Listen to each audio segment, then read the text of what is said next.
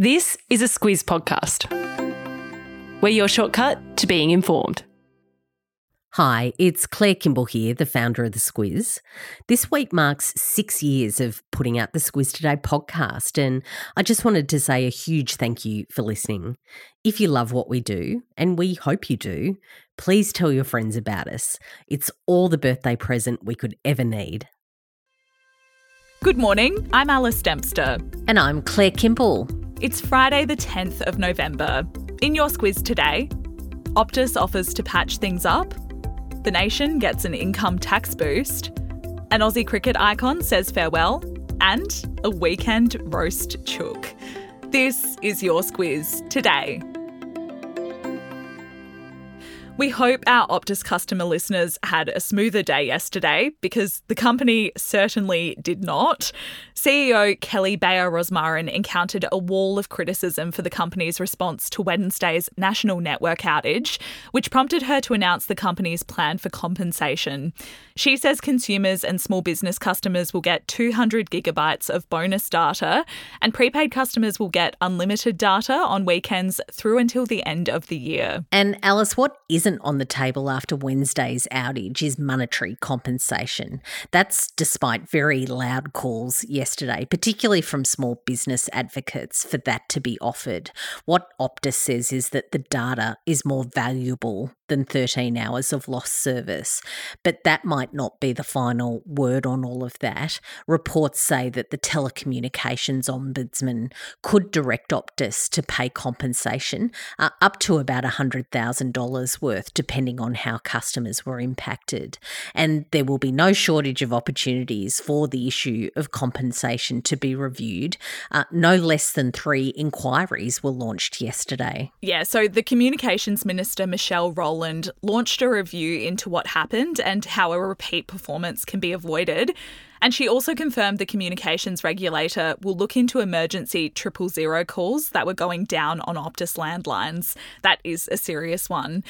And a Senate inquiry to be led by the Green Senator Sarah Hanson Young has also been launched. That will see Bayer Rosmarin and other Optus executives explain their response to the outage. They're going to do that pretty soon. That Senate report needs to be handed in by the 9th of December. So we're going to see all of this play out over the next month or so.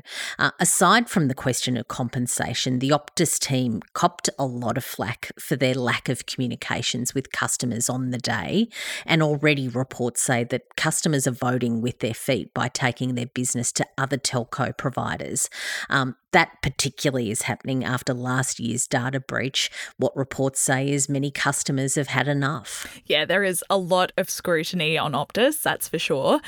And as for what caused the outage, Bayer Rosmarin shed some light on that yesterday. She said a network event triggered a cascading failure across the telco's multiple layers of fallback and redundancy, which is clear as mud. Yeah, I'm totally informed now about what that was. Over the last three weeks, talks about a ceasefire or a formal pause in Israel's war on Hamas in Gaza have not gone very far.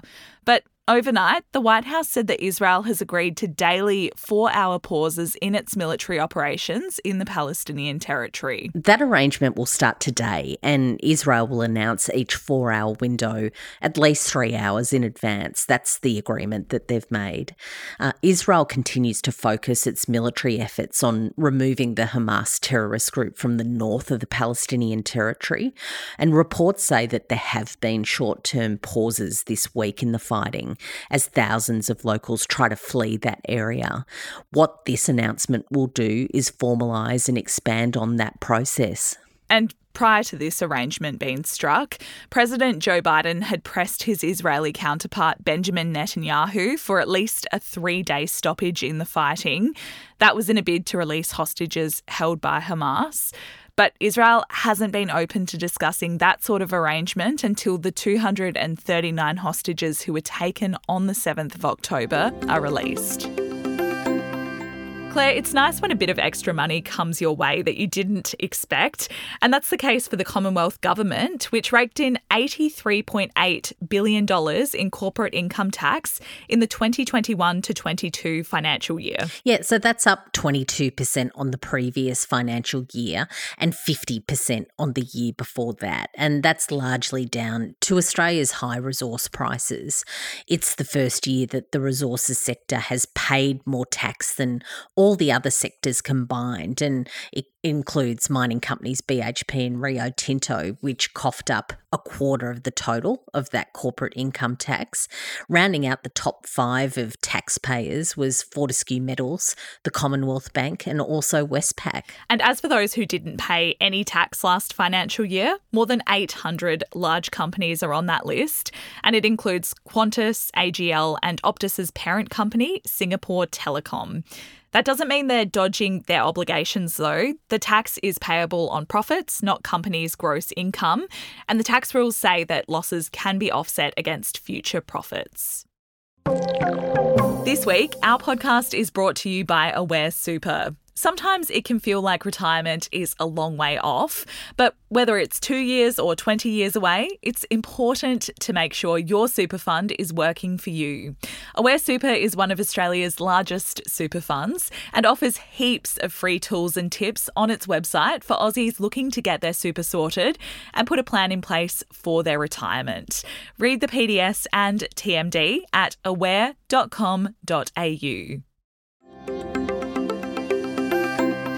Squizzes who are cricket fans will be all across this, Claire, but the Aussie women's cricket captain Meg Lanning said yesterday that she will be hanging up her international cricket boots. Yeah, her retirement really is the end of an era for Australian cricket. Mm. She debuted back in 2010 and has worn the green and gold 241 times. She's captain Australia in 182 matches. She also had a leading role in Australia bagging four T20 World Cups Cups, also a one day World Cup, and we won the gold medal at the Commonwealth Games in 2022 under her leadership. There's a reason why our women's cricket team is considered one of the most successful in all of sports, not just in cricket, and Lanning was crucial to all of that. As for why she's retiring, Lanning says she doesn't have the spark to continue at the top level and that she's given everything she had to try and do as well as she could. After all those highlights, though, that you just listed, Claire, I think she deserves a very well earned rest. yeah, good luck to her. It is not over for Australian Swifties, including myself. New tickets for Taylor Swift's Sydney and Melbourne eras tour concerts are on sale today. I just don't know if I'll be able to handle the stress though, Claire. oh, Alice, I really feel like I need to understand what your strategy is here because I understand how stressful it was last time. Yeah, you and millions of others are getting back in the saddle, and I wish you all of the best. Uh, of course, back in June, June, 4 million Australians spent hours and hours and hours on Ticketek's website just trying to get their hands on one of the 450,000 tickets for Swift's five dates in Australia. That's happening next February.